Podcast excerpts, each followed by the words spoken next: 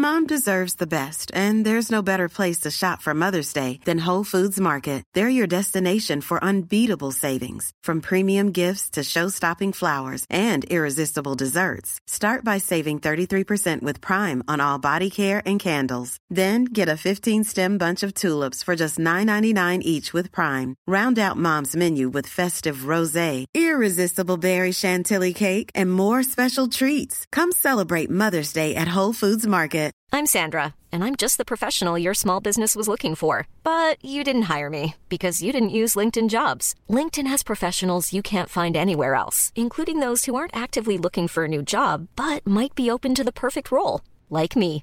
In a given month, over 70% of LinkedIn users don't visit other leading job sites. So if you're not looking on LinkedIn, you'll miss out on great candidates like Sandra. Start hiring professionals like a professional. Post your free job on linkedin.com/people slash people today. It's the question on everyone's lips. Who will win the Ballon d'Or this year? Okay, maybe not everyone, but at least four people are asking that. Those four being me, Ben Snowball, Carrie Dunn, Marcus Foley, and Pete Sharland. It's Game of Opinions from Eurosport. All right, everyone.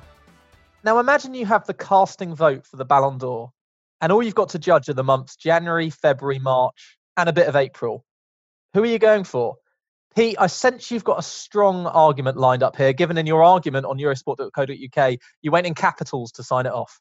Yeah, no, it's a clear, it's a clear indication that you've got the argument really sewn up, and there's no sort of uh, insecurities about any uh, any uh, arguments that you're making. But for me, it's got to be Erling Haaland. I think that if you're looking at uh, 2020 in what has been three months, if that, he's been the man for the moment so far. He's scored more goals than everyone in Europe apart from Cristiano Ronaldo while playing fewer minutes than Ronaldo.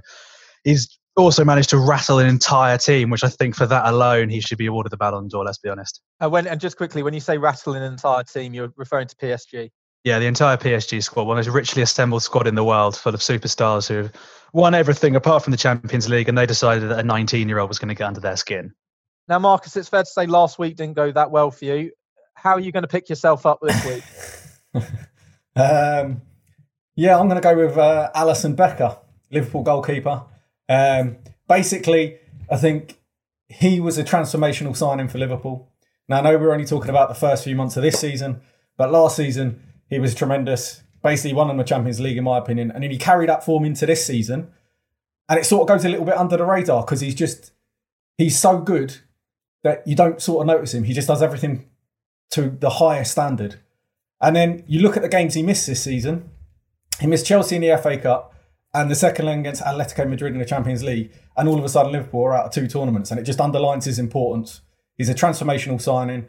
Um, and the absence of him sort of cemented how good he is. And also, the person who replaced him, Adrian, isn't really that bad a goalkeeper. He's Premier League standard goalkeeper. Played for West Ham, did well at West Ham, but Alisson is just so many levels above any other goalkeeper in the world. And goalkeepers are an underrated commodity. Only one's ever won it. So um, I think it's time. Pete Sharland, big fan of that goalkeepers union nod. Carrie Dunn, who are you going for? Um, I'm going for a slightly left field suggestion because I think the mistake you guys are all making is that you're thinking that the Ballon d'Or is actually a football award when it's not. It's an award for people who can grab headlines, people who have been influential but not necessarily on the field. So I'm going for Jordan Henderson, who was the person who managed to corral all the Premier League captains together, set up the Players Together initiative, and start to raise money for coronavirus. And completing the lineup is, you've guessed it, me.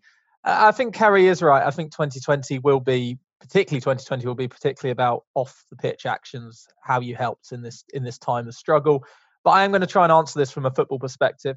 I think if an alien came down to Earth, knew the rules of football, but not our players or our history, who would they be most impressed by? Now, that for me is the essence of the Ballon d'Or. Who was the greatest in that given window? Um, and you can never be sure of the judging checklist of Martians. Um, but I reckon Robert Lewandowski would be right up there.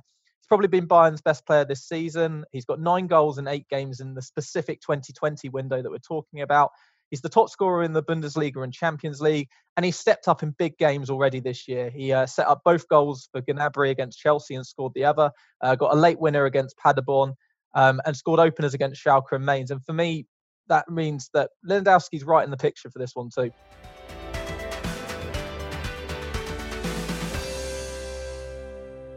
Now, Carrie, I think I think it's a great a great shout now for Jordan Henderson, but it's quite difficult to know who has been the most influential off the pitch. Um, there could be people doing unsung work. What is it about Jordan Henderson that particularly grabbed your attention? Is it just players together? Yeah, I mean, the unsung work isn't the kind of thing that um, that is going to get rewarded in this kind of high-profile award, unfortunately. So, I mean, if you look at the kind of the past ten years of Ballon d'Or in terms of the men's side, you've got two players basically sewing it up, and it's basically on a timeshare between them. It's not necessarily who has been the best. It's basically whose turn it is for them. In terms of the women, I mean, last year Megan Rapinoe obviously had a you know a massive season, but it wasn't she wasn't the best player in the USA squad that won the Women's World Cup. What she was was the noisiest.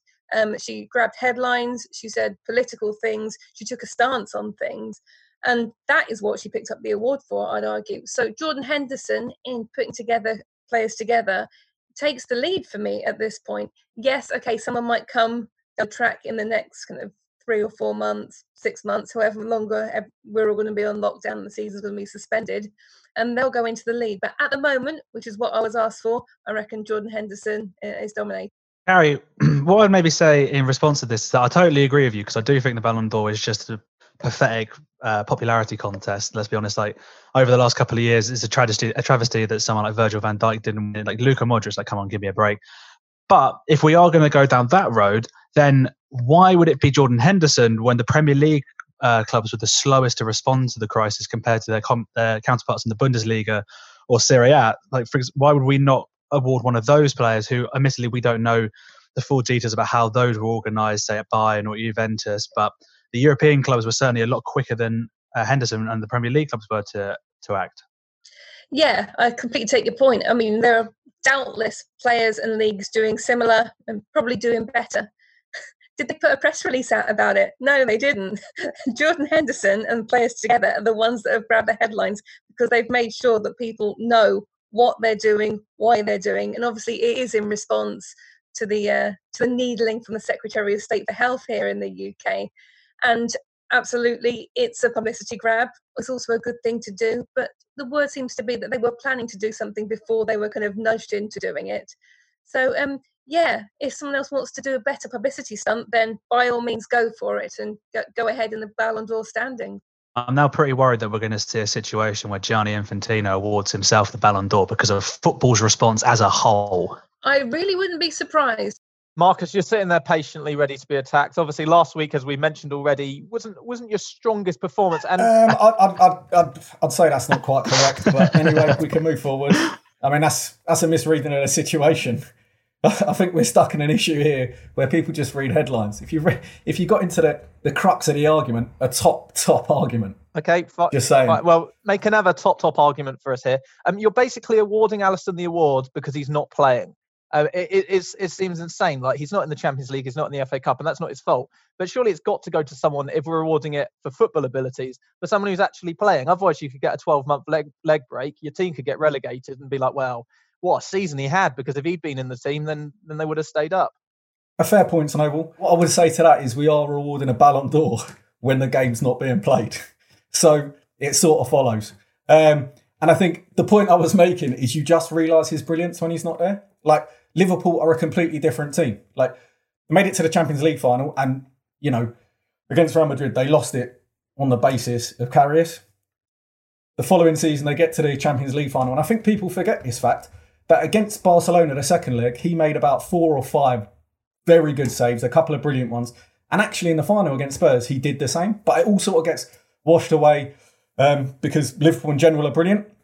And then I think the fact that he hasn't played and they've gone out of two competitions in the space of a couple of days actually confirms how good he is. So that would be the answer to that question. A lot of things you said there didn't didn't happen in in 2020. I'm just wondering why specifically in 2020 when he didn't play in the big matches. They went out to Atletico, they went out to Chelsea. Like why But that's the point, over, no? over everyone else in the football world? You've gone, oh, I'll pick a player who's not playing. Snowball. Like, the basis of this argument is sort of like, who would you give it to? Because let's be honest, if the season ran through as it did, it'd be Lionel Messi or Cristiano Ronaldo, right? So the basis of this argument is to give it to someone who wouldn't normally get it. So it's just following that logic through. He, yeah, there's no chance he'd get it. But actually, the fact he didn't play is the very point that he's brilliant. He's absolutely brilliant. And he's the best goalkeeper in the world by a distance. He's transformational to Liverpool. He was transformational last season when he played and they were got won the Champions League, pushed City all the way. This season, he was transformational when they didn't play because they were looking sort of borderline unbeatable, and then all of a sudden doesn't play against Chelsea and then against Atletico, and they lose. I've got a couple of things to say here. First of all, this is very difficult for me because Carrie's picked Jordan Henderson, who I had play, as player of the year. Marcus has picked a goalkeeper, and Snowball's picked Lewandowski, who's, in my opinion, one of the most underappreciated players in Europe. However, Marcus, what I'm going to do here is I'm going to help you out here with an idea and a, a how you can actually fix this. Because No fixing needed. But anyway, continue. I, um, I wish that was true. I wish that was true, Marcus. I really wish that was true. Continue. Well, Continue. I fundamentally do like Harry, I do agree with you because I do think that if we held, held this award at the end of the year and we played out a full season, it would be Messi or Ronaldo or some kind of pity vote like Modric. But actually, the Alisson argument I don't necessarily disagree with, but I think that you're making the case for Alisson winning a different award. And I've long held the belief that football should have an MVP award for someone who is most because I don't necessarily agree that best player and most important player to a team is necessarily the same thing. I think it's one of the reasons why Messi keeps winning these awards. Even he's he's often one of the best players in the world because of how high his ceiling is. But is it more of like a do we award someone an MVP award because actually they're so critical to their team? And what you're arguing there is Alisson. We've noticed him the most when he's not playing, i.e., against Atletico, against Chelsea, when Adrian had to come in and obviously made those mistakes. I don't necessarily think you could argue that Alisson has been the best player over the last what is it three months. In fact, I would maybe go as far to say that I'm not even sure Alisson's been the best goalkeeper in the last three months. Yeah, all right. I see what you're saying there, Pete. Um, I disagree with it. Um, Good. s- strongly. Uh, just out of interest, who would you say was the best goalkeeper over the last three months? It's tough. I would, if I was going to say, Would you say there's more than one? More than one? I would say if I was picking one, then one, the first one that springs to my mind is Oblak for sure. Like I think Seconded. he made some unbelievable saves in that Liverpool game, and over the last, oh, over the last season, really, you're talking about how important Alisson is to Atletico Madrid. But I would argue that this season more than ever, this Diego Simeone team doesn't look like a Diego Simeone team. They can't defend. Like there's so many lapses in concentration at the back. I'm not sure if that's because Godin's left or because they haven't got Gabi in front of them. But there's so many lapses that you would never see from a Simeone team. And I think it's maybe him trying to be more expansive after some of the comments Griezmann made. They splashed 100 odd million on um, João Felix. But Oblak has been the consistent light for them. Like he's the reason why they've still got one of the best defensive records in Europe. And I think he's he's the one that would spring immediately to mind for me ahead of Alisson. I disagree with that on the basis. Now you know more about goalkeepers than I do, but he's he's a brilliant goalkeeper in a certain system. So Alisson can play any number of systems, and he's allowed Liverpool to play differently. So before Alisson was there, Liverpool used to press far, far, far, far more aggressively. This season they've eased it off a little bit, and I think it's down to Alisson and his ability to come out, play the ball at his feet. I'm not sure Oblak has that same sort of setup. Be very interesting to see um, how how Oblak would do in a more expansive team because He's played he's played he's played in a more expansive team. He played in a Benfica team that dominated across Europe. Like- dominated across Europe. well, sorry, across Portugal. Sorry, that's Okay, excellent. But, but like if you're if you're playing for Benfica every week, I mean, let's I don't want to I don't want to be rude here, but the Portuguese league is not of the highest standard. So he has got the ability. so he's, defeating your own answer. no, because he's having to play out from the back all the time. Wow. Um, Charlotte, I think we can do a Lewandowski Haaland head to head. I mean, in terms of they play in the same position, uh, they play in the same league, uh, and it's just a basic a case of who do we think's had the better 2020. I mean, my case for Lewandowski is that well, unlike all three of you, um, my player when football returns will still be in the Champions League, will still be fighting for the league title, and still be fighting for a, a national cup. So that if football does resume, I'd say Lewandowski is actually in the best position to win the award, which I know is cheating slightly because I know what I said base it January to April. So we can wipe that bit, yeah. No, I don't know because now I'm now I'm saying it out loud. I'm like, well, that's a great point. It's written here on my on my sheet of notes. It's written here in capitals, so it must be important. Just so um, yeah, we'll, we'll discount that. So you've got to put forward another argument that actually. Okay, fits. well he's not he's not he's not had a single blip in 2020. Uh, he's played, I think, I think Bayern have played 11 matches, won 10, drawn one. I think he's played in nine of those matches. Um, he's third highest rated on WhoScored uh, in Europe, 8.16 behind Messi. A well-known bastion of accuracy. I mean, exactly four game goal drought um, in 2020, and Neymar who plays in a Farmers League and Ligue 1. Um, yeah, I mean, I by and large, as I said at the start, this is difficult for me because I by and large agree with you, and I think for whatever reason we don't give Lewandowski enough credit. Like actually, the only game what he hasn't scored in so far this year has been the Leipzig game. That's it. And as you said at the top of the show, like he was quality against Chelsea, um, even though he only got one. Um, I guess my counter argument to why Lewandowski shouldn't win is actually to talk about why Haaland should win. Haaland scored more goals than him in 2020. He's come into a weaker team. He's also come into a new team where he's got to pick up new things, and he's looked like he's been playing in this Dortmund team for years. He's just started picking up scoring goals. He's already clicked with Jadon Sancho, Marco Reus, etc. And as I said, the only player who scored more than him is Ronaldo. And obviously, you can then make the counter argument to give it to Ronaldo, but frankly, that's boring. Okay, well, the counter argument to that is is that they've both probably played in one massive game or two massive games in the case of Haaland in the Champions League. Uh, and when Haaland went away to the Parc des Princes, PSG, uh, he didn't have a good game. He didn't score. When Lewandowski went away to Stamford Bridge in the Champions League last 16, same round, same competition, uh, he scored one and set up two. I'd probably say Leipzig are better than Chelsea. I would say PSG are better than Chelsea as well. I'd also say that the only reason why Borussia Dortmund were even in that tie is because Haaland scored a brace in the first leg. Absolute banger as well. Like I'm, I mate, I was all in for the Haaland argument, but you shotgunned him, so I've had to, I've had to make a counter argument that I now believe. well, other, uh, let's talk about PSG a little bit because, um, like, I can't get over this fact. Like, so he scored that absolute rocket against PSG in the first leg. He goes over and does this little meditation celebration, right? In the second leg, Neymar scores. I think he might assist the other, and they go through. And then the whole team does this little meditation celebration. The whole team. I can't get over this. If it was just Neymar or Mbappe, I think that's fair enough because you know what they're like. Like they're always coming up with innovative, innovative new uh, celebrations. But the whole team did it, and they all did it after the game, and they did it when they were celebrating with their fans. How proud were they by a 19-year-old kid who was playing in Norway 18 months ago? That's enough for me. I don't care what, what anyone, any other player did. That's enough. I think that says uh, more about PSG though. That's that's that's a shocking mentality. Yeah, but like it's him of all people as well. Like I think if you were getting rattled by I don't know, trying to think of who's the biggest roughhouse in that team. I, I can't think of someone who'd maybe I don't know Reus or Axel Witsel or something. But Haaland, like he's just joined as well. Like he's done nothing in Europe prior to this season. Like he's only what yeah, eighteen months into his like real professional career, and you're getting rattled by him. Yeah, I like I like that argument too. To be fair, um, a couple of fans have also got in touch. Um, Ashley Willis, uh, he said Cristiano Ronaldo, we were probably trying to look away from the kind of more established names, but he is the top scorer um, of major clubs in Europe in 2020, 11 league goals. There's there's something to be said about the fact that he's um he is doing what he's doing now. Like I think he went through a slight rough patch at the start of the season, but he's picked up and he's doing what he's always done. And there's question there's like question marks over whether he was going to succeed when he went to Italy, and up until now, it looks like he's answering them. But if we're judging players by what they've done up until this stage, he might need to win the Champions League to really be into consideration for this. A fair point by Pete there. I think basically Juve bought him to win the Champions League. If you don't do that, then I'm afraid that's that's failure. Yeah, um, and quite a few people, um, including uh, Charlene with no surname, uh, says just just suspend the competition. Um, don't have a Ballon d'Or if there's no more football in 2020, which is understandable, but it kind of defeats puts a kind of punctures the balloon of this whole debate really. 20 minutes for 20 minutes for it to all be stamped out. Comes back to Carrie's argument then doesn't it? Give it for something else or comes back to my improvement on Carrie's argument. Give it to Infantino. Okay we're going to do a stick or twist this week. I think there's a chance of maybe someone twisting. Marcus I'm looking at you here. Um, and I'll start with Pete. Are you sticking with uh, Erling Haaland or not? I'm sticking to my guns. Haaland's got to win this. Uh, Carrie? Stick. Jordan Henderson now, Marcus Foley, there was a very, very strong argument made for you to swap to another goalkeeper in Jan Oblak. Uh, so I imagine that's what you're going to do. Um, I think your definition of strong and my definition of strong are clearly different. So I think I'll be sticking, mate.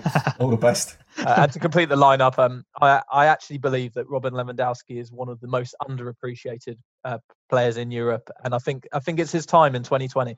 Um, so I'm also going to stick. Uh, well, that's it. Uh, thanks to everyone for, for listening again. And thanks, of course, to the gang Pete, Marcus, Carrie. Thanks for joining. Uh, you've been listening to Game of Opinions. Uh, just remember to subscribe and rate and tell all your friends. Over and out.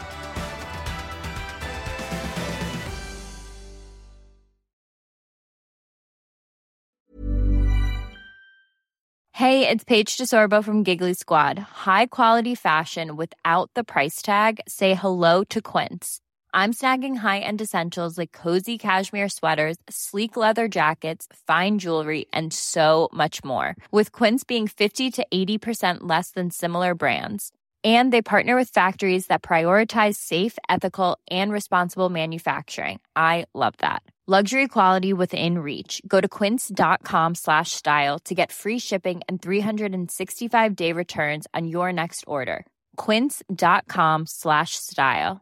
Mom deserves the best, and there's no better place to shop for Mother's Day than Whole Foods Market. They're your destination for unbeatable savings, from premium gifts to show-stopping flowers and irresistible desserts. Start by saving 33% with Prime on all body care and candles. Then get a 15-stem bunch of tulips for just $9.99 each with Prime. Round out Mom's menu with festive rosé, irresistible berry chantilly cake, and more special treats. Come celebrate Mother's Day at Whole Foods Market. The secret to summer ready skin is here. Osea's number one best selling Undaria algae body oil, clinically proven to instantly improve skin elasticity and transform dry skin to silky, soft, and unbelievably glowing. Its signature scent of freshly squeezed grapefruit, cypress, and mango mandarin transports you to sun kissed summer days. Get healthy, glowing skin for summer with clean vegan skincare from Osea. Get 10% off your first order site wide with code GLOW at OseaMalibu.com. Um.